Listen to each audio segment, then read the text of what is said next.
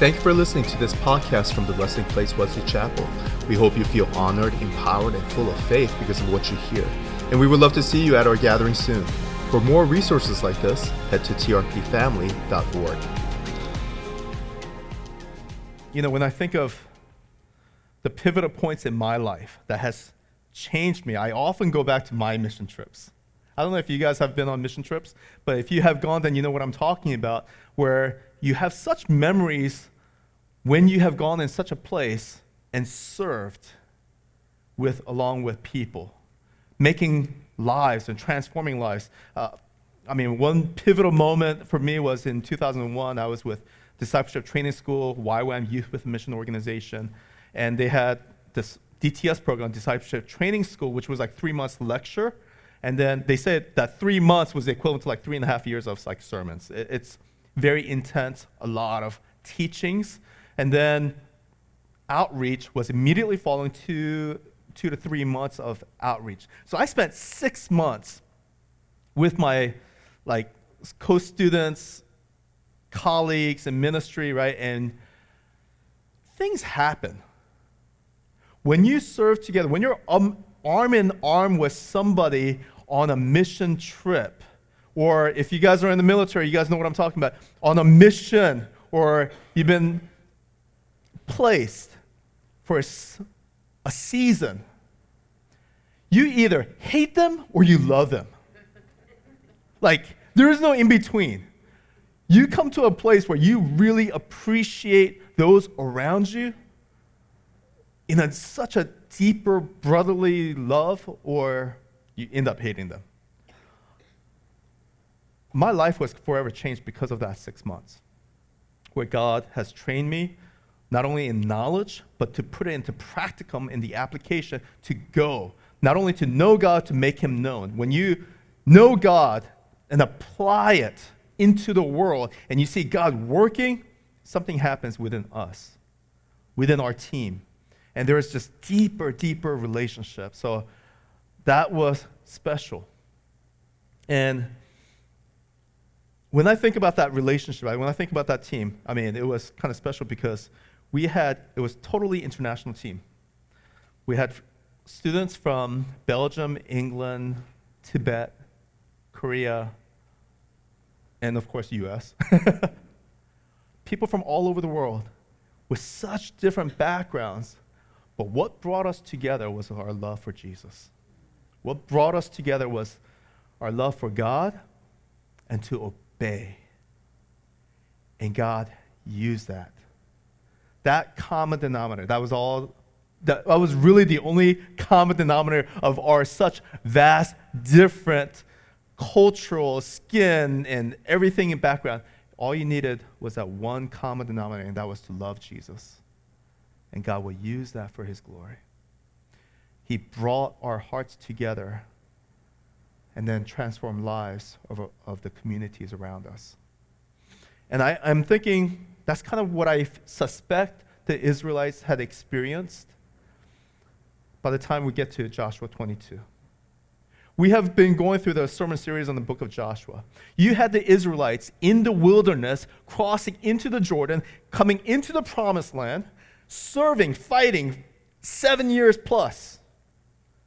Battle after battle, city after city. God is doing miraculous power, and they get to this place, this season, where now Joshua is passing the baton. He has already distributed the land among the 12 tribes. Okay? He has delegated, designated, and said, It is now your turn to take that land. And then we come to a place where you remember the two and a half tribes of uh, Israel. They were promised the land on the eastern side. So for you, it's eastern side of the river. And the agreement was you keep fighting. Wow, it's cold in here. I have been talking with management. Uh, it was okay earlier, then it just got colder as soon as the service starts. So, okay. So, the two and a half tribes had committed to Moses hey, let us have this land on the eastern side of the river. And Moses said, Well, the commitment is I'll give you that land, but you have to keep fighting with your brothers until they take that promised land. You guys with me? They said okay. And it has been a lot, many years in the making where they finally arrive where the land is given, and Joshua says, Now you are able to go. He is passing the baton. When I think of that, I, I think of what is going on in Joshua's mind or heart. To have raised up such a generation, to fight with them, to alongside them, go on missions with them, and now saying, we're going to say farewell. Now you can go back home. You guys understand? That heart. But it wasn't just about serving together. What happens after? After the farewell. I want to bring to your attention the relationships that has been established, the love that you have for the people that you served with. But what happens after? When you transition, when you go back to your home from your mission trip or school or whatever it may be, how you live reveals a lot of who you are. What happens after reveals a lot of what's in you. So if you have your Bibles, turn with me to Joshua 22. Joshua 22. I'm going to have scripture for you, but I always welcome, I don't want to make you lazy, okay? I want you guys to have your Bibles and look in your own scripture so that you can highlight what the Lord may point to you. But I will always have the scripture, um, Joshua 22, 1 through 6. I'll be reading from the ESV for you today. At that time, Joshua summoned the Reubenites and the Gadites and the half tribe of Manasseh and said to them, You have kept all that the Moses servant of the Lord commanded and have obeyed my voice in all that I have commanded you. You have not forsaken your brothers these many days, down to this day, but you have been careful to keep the charge of the Lord your God. And now the Lord your God has given rest to your brothers as he promised. Therefore, turn and go to your tents in the land where your possession lies which Moses, the servant of the Lord, gave you on the other side of the Jordan.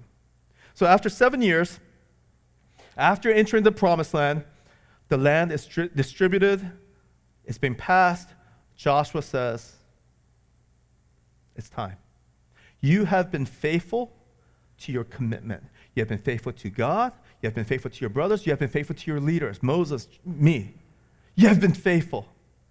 And so uh, we come to this and Joshua is now ready to release these two and a half tribes to return back to their, not their home, because they really haven't established their home, but their families there. Their wives are there, their kids, or uh, their brothers who did not fight. They're still there. And he's releasing them. Why? Because they have been faithful. They have been faithful to their word, promises, everything that they have been committed to.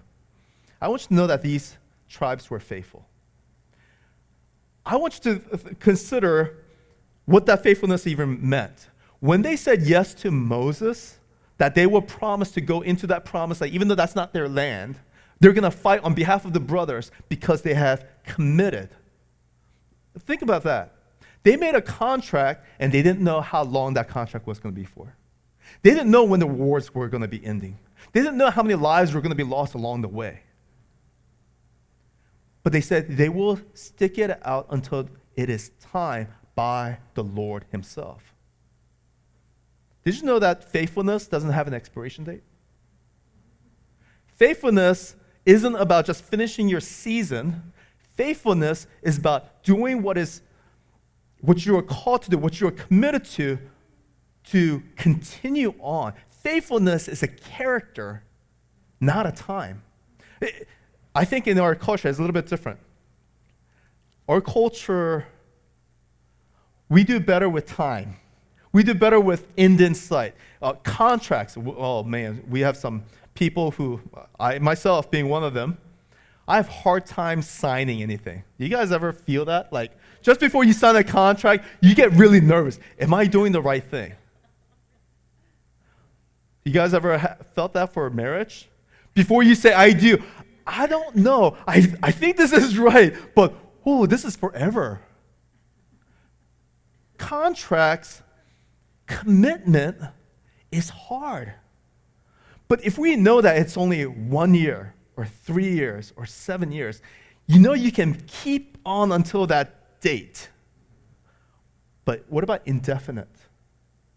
What if you have no control over when, when somebody says, now it's done, but you don't know when that's going to be? You guys understand? That was the commitment of these two and a half tribes. They were, they signed on and said, I commit to the indefinite expiration, and they fulfilled it to the day. They were faithful. And faithfulness has no expiration. Joshua, being grateful for this group, he blessed them before their departure. Verse 5 Only be very careful to observe the commandments and the law that Moses, the servant of the Lord, commanded you to love the Lord your God, to walk in all his ways and to keep his commandments and to cling to him and to serve him with all your heart, with all your soul. So Joshua blessed them and sent them away, and they went to their tents. I want you to know that before sending them, he admonished them and then he blessed them. He admonished them and he blessed them. He said, Keep being faithful. Keep being faithful to the Lord as you have been. Keep following the word as you have. Why would Joshua, think about this, why would he tell them to keep, to be faithful when they were already faithful? Why? Because it was their faithfulness that gave them the favor of God in the first place. They have arrived to this place because they have been faithful, because the Lord was with them. And now that you are going, now that I'm sending you, and I'm not going to be with you, I need you, I want you to keep being faithful because I want the continual Lord's favor and protection and guidance over you. Even though I will not be with you, the Lord will be, and it is by faithfulness that He will. It is, uh, the heart of Joshua here is, is like a father, it's like a parent. Oh, okay, I'm going to touch some nerves here. It's like empty nesting parents. Some of you guys know what I'm talking about. You raise up your son, daughter, from child, you experience the first victories of the scores on some game, to some tears in school and the heartaches. You raise up your child so that they will be equipped to handle the things in life. And then you, they hit that age and they're going away to college or they're got a job in another city, and you're ready to say farewell. How do you feel? You're ready to be empty nesting, and it's not like you're really looking forward to, oh, the house is going to be quiet now. I know mothers who have cried for days sending off their son to college or job. You guys know? Oh, you raise up a child, and for that moment when they, they're going to be independent, what do you do? You admonish them, you bless them, and hope that they will continue what, how they have been raised in that life that you have trained them to be, so that they will continue to live the life of blessings that you try to provide as a parent. And so Joshua does that. But he doesn't just send them with words of blessing, he gives them a share of the bounty, right? So in verse 8, he said to them, Go back to your tents with much wealth and with, with very much livestock, with silver, gold, bronze, and iron, and with much clothing. Divide the spoil of your well in yeah. Divide the spoils of your enemies with your brothers. This is such an Eastern thing. I don't know if you guys, if this happens everywhere. My mother does this. When my mother gives me a gift, or he, I have seen her be very generous with others, giving a gift. And the, often the response of the recipient is, oh, this is too much. I can't take this. Right? This is what the Koreans do. It's like, oh, you resist the gift. So, oh, this is too much. I, I can't possibly take it. And my mother would say, It's not just for you, you idiot. No, I mean, no, she didn't say idiot. It's not just for you. I give you a lot so that you can share it to others. No, it's an excuse. It's to bless you. But what she wants is saying, I want you to be a blessing to those around you. I want you to share this. This is happening in college. She would bring like feast to cut my college dorm. I'm like, Mom, I can't possibly. It's not just for you. Share it with your friends. My, my whole floor, like, shared in my feast of Korean, like, oh, I didn't know Korean food was so good. Yeah. She gave me extra, not only so I can get my filling, but so I can give to those around me. You guys understand that?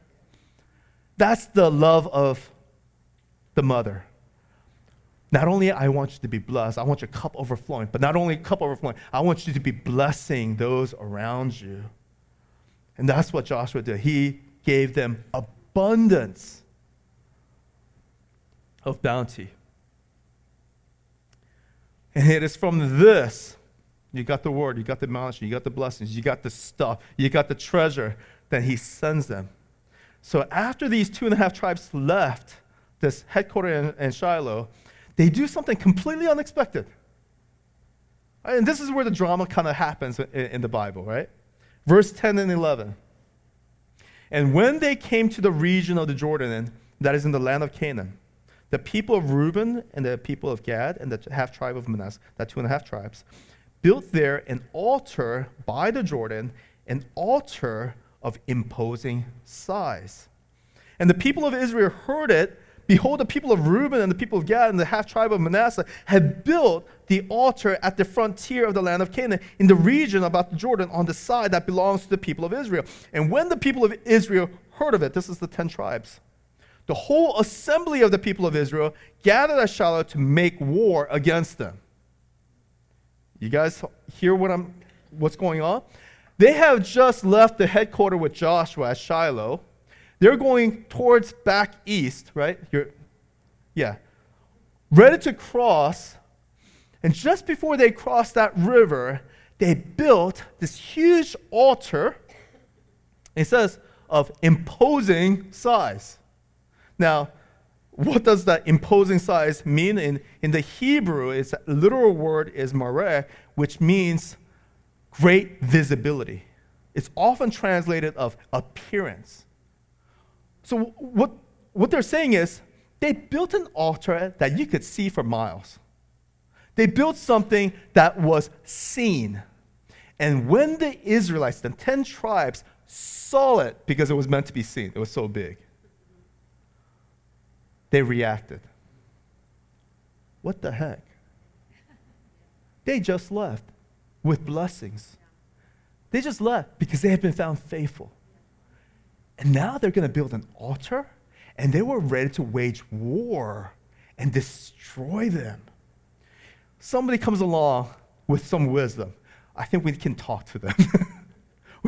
Let's confront this issue. Maybe they will repent and turn from their ways because something's not right here. You guys, I want you to understand that this is like have you ever known somebody who was faithful in your church? Because of a job, they were moved to another city. I mean, we're talking faithful deacon or serve team leader, uh, an elder maybe, that who has impacted lives within your church. And then they go to another city or another place, and then you hear they stop going to church. Then they were going to a Buddhist temple and worshiping an idol, or a prostitute visiting his house. What do you do? Right? I, I'm making that up. But can you imagine somebody you knew who were found to be faithful within your community goes to another city and all of a sudden they have turned 180 degrees and you, it's like, oh my gosh, they have really lost their nuts. What do you do with that? Well, that was kind of how the Israelites felt in this moment. They were ready to wage war. They were ready to kill them for what they have done in building of the altar. Verse 16 to 19. So they gathered the 10 who's who of Israel.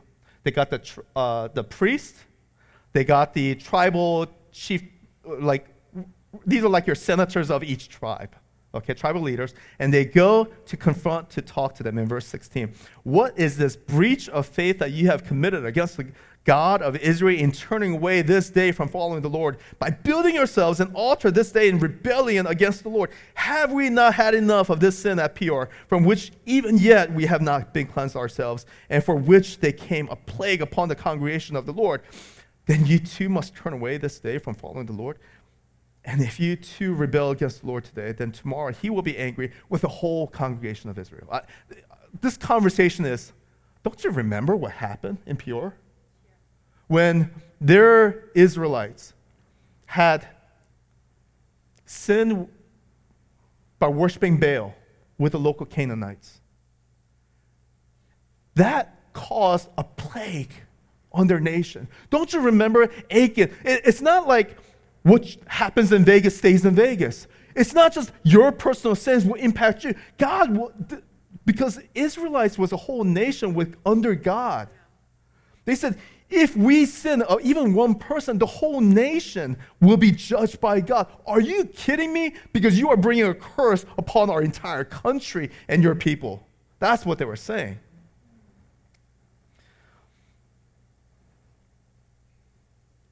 You know, I, I find this story just really interesting in the Bible.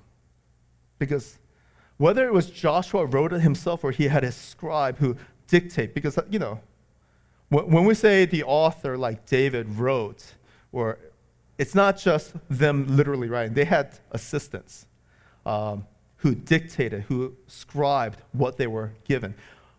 In the scripture in chapter 22, whether it's Joshua or his scribes, wrote it down in such a way you don't know why these guys, the two and a half tribes, built this altar until you see in the later. You, you understand? He just, all we know from this story, as if you just read linear from chapter 22 from the beginning to the end, here's what we have. They crossed into the Jordan, they fought, they were faithful, and Joshua blessed them. They were ready to leave. Within weeks or months, we got this altar. That's the timeline. We don't see the reason why. This is just what they did. And then they're like ready to wage war. But what happened? And that's the confrontation. And what happens is we get partial truth. What we get is small revelations, not the full picture. We can only speculate based on the evidence that we see. And, and the evidence is oh, they built an altar. Idolatry unfaithfulness. They deserve death. They broke the law. And we often do that. We often see a partial evidence, not the full truth, and we react. We jump to conclusions. We assume. We think we know. But we don't know fully, right? We see on the news, and this happens all the time. Uh, actually, do you guys remember? Uh, I'm talking to the older people here. Three's Company? Yes. okay. This is the old show. Sorry, young people. This is an old show. It was a comedy show on TV in the early 80s, and this theme was constant. A person would hear an, a conversation in another room, over here, something out of context, and then they jump to conclusion, misinterpret it, and then something, the whole drama ensues from the lie, from something out of context, that misinterpretation. It was like every episode, they, it was like that. I don't know how I remember because I was just a kid who could barely speak English, but that's what I remember. It was always rumors, rumors of rumors, gossip, or hearing something out of context that led to misunderstanding. And funny thing is, that happens in the church all the time. People see and think we know because we see the evidence. But it was really was a misunderstanding.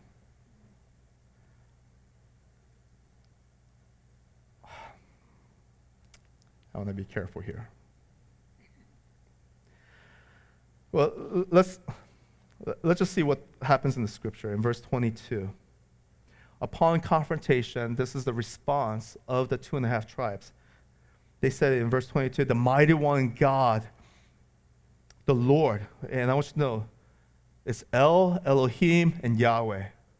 They were invoking the names of God, the different titles and that you can't see in the English. But they're like, we're acknowledging the one true God. Elohim, Yahweh, the one true God. We're acknowledging that. He says, the mighty one, God, the Lord. He knows. Let Israel itself know if it was in rebellion or in breach of faith against the Lord, do not spare us. Kill us if that's what it was. For building an altar to turn away from, the, from following the Lord.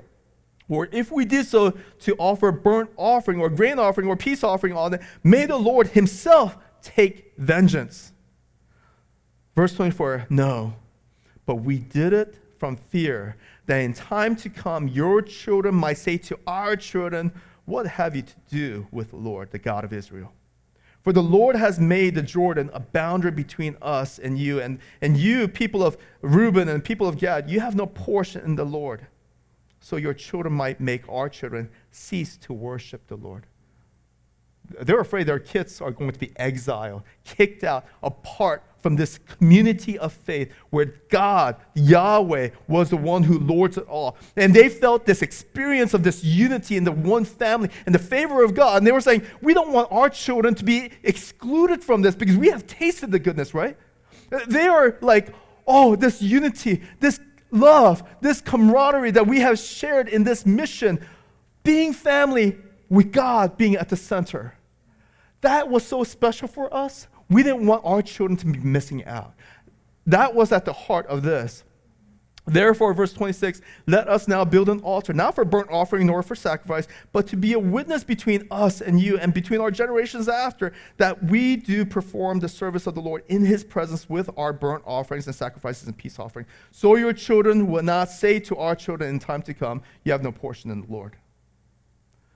Understand the heart of these two and a half tribes. They're, they've said farewell to Joshua. They're going back to their land, and their hearts are broken. Can you imagine that? They're ready to cross over that Jordan River. They're ready to say farewell, and they realize when you see this river that is vast, and I, th- and I think the speculation of what the scholars said was that it was probably in a season with the river being higher and bigger. The visibility was not just about crossing, but once you cross, there's no turning back. There's going to be a divide, a wall, a separation that keeps our people and our future kids from being able to join with them and to be able to experience what we have experienced. And their hearts were broken. What can we do? Because their future generation is going to forget that we were actually part of this family. So they built an altar that would be a witness, be a sign of visibility that when people see it, oh, it was about the unity as a symbolic gesture.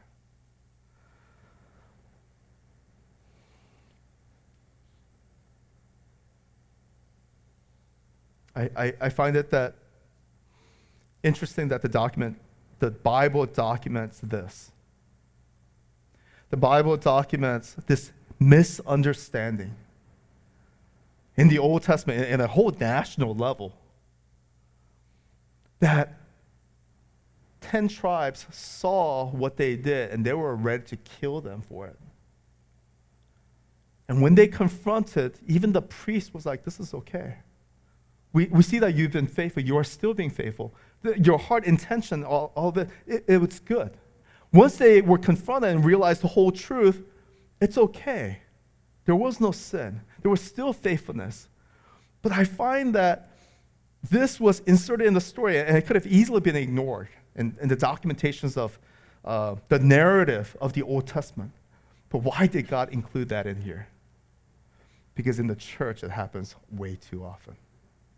And I'm not talking about thousands of years ago, I'm talking about today. And you probably know it.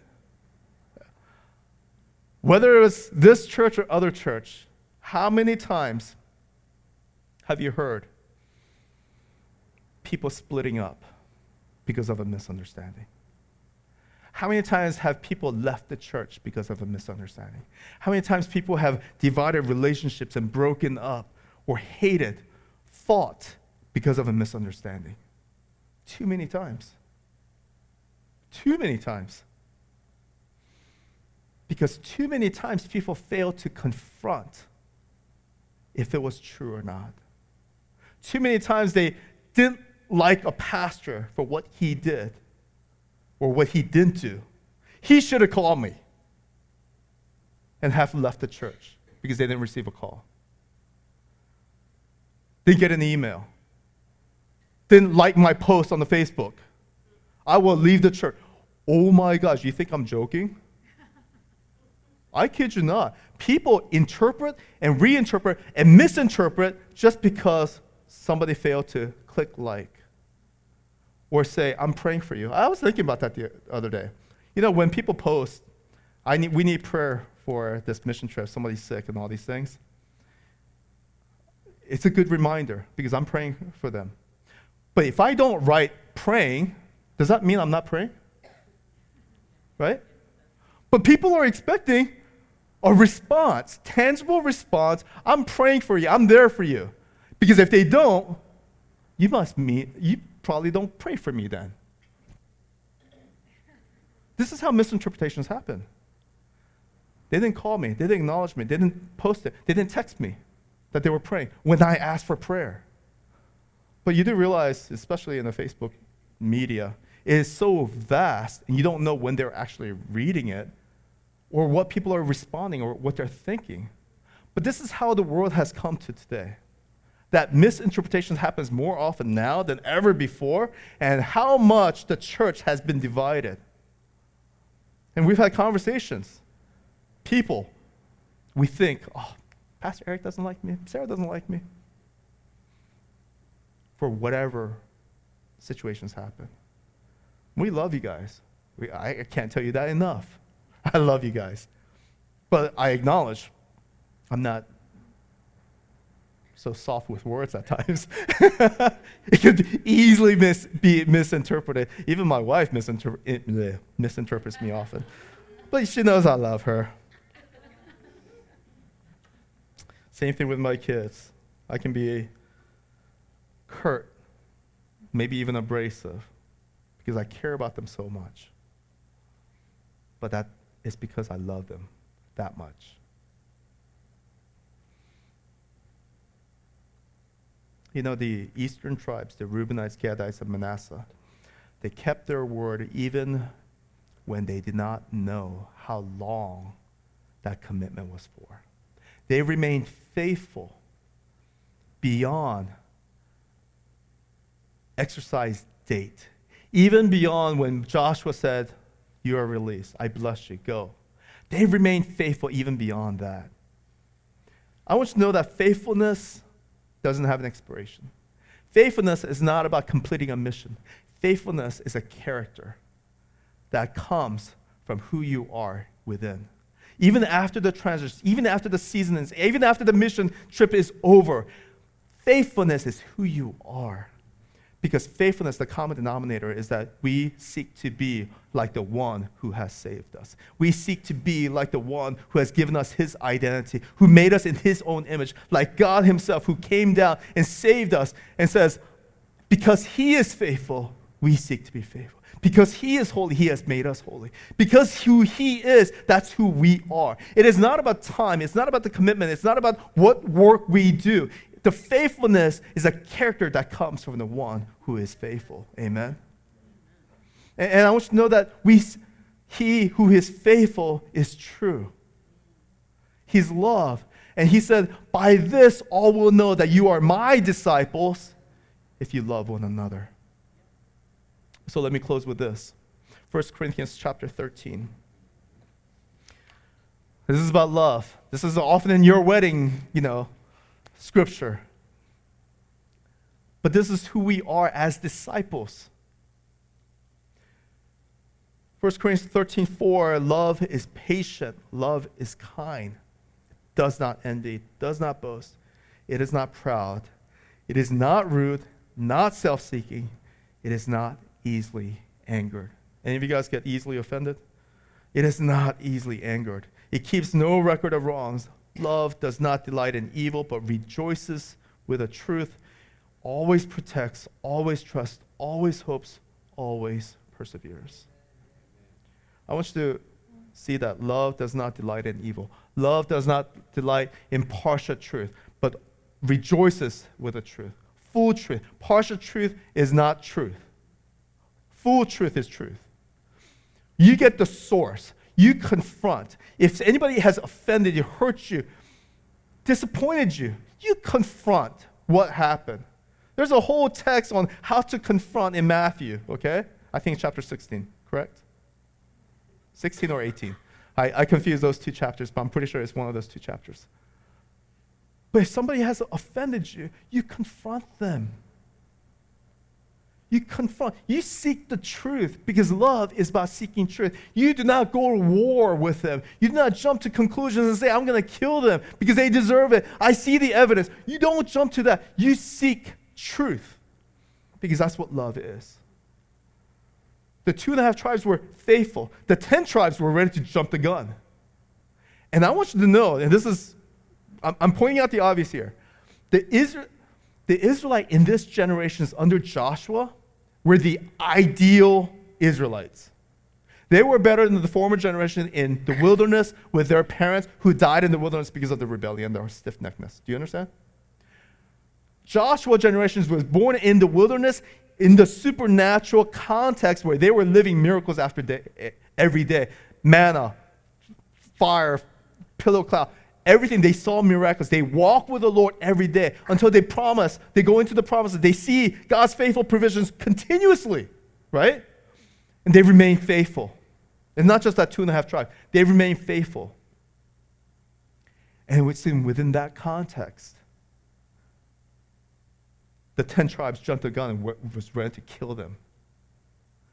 If they can jump the gun, we can jump the gun. If they can misunderstand situations and ready to kill somebody for, you know, easily we could. But the resolution is seek truth.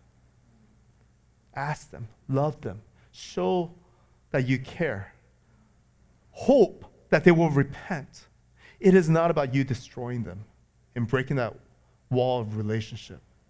It is about reconciliations of oneness. Because that oneness, ladies and gentlemen, is by one God that we worship in the one Spirit. Not that we deserve it, but because it is sweet when we are one. Amen? Because that's who we are. Thank you for listening to this podcast from the Resting Place Wesley Chapel. We hope you feel honored, empowered, and full of faith because of what you hear. And we would love to see you at our gathering soon. For more resources like this, head to trpfamily.org.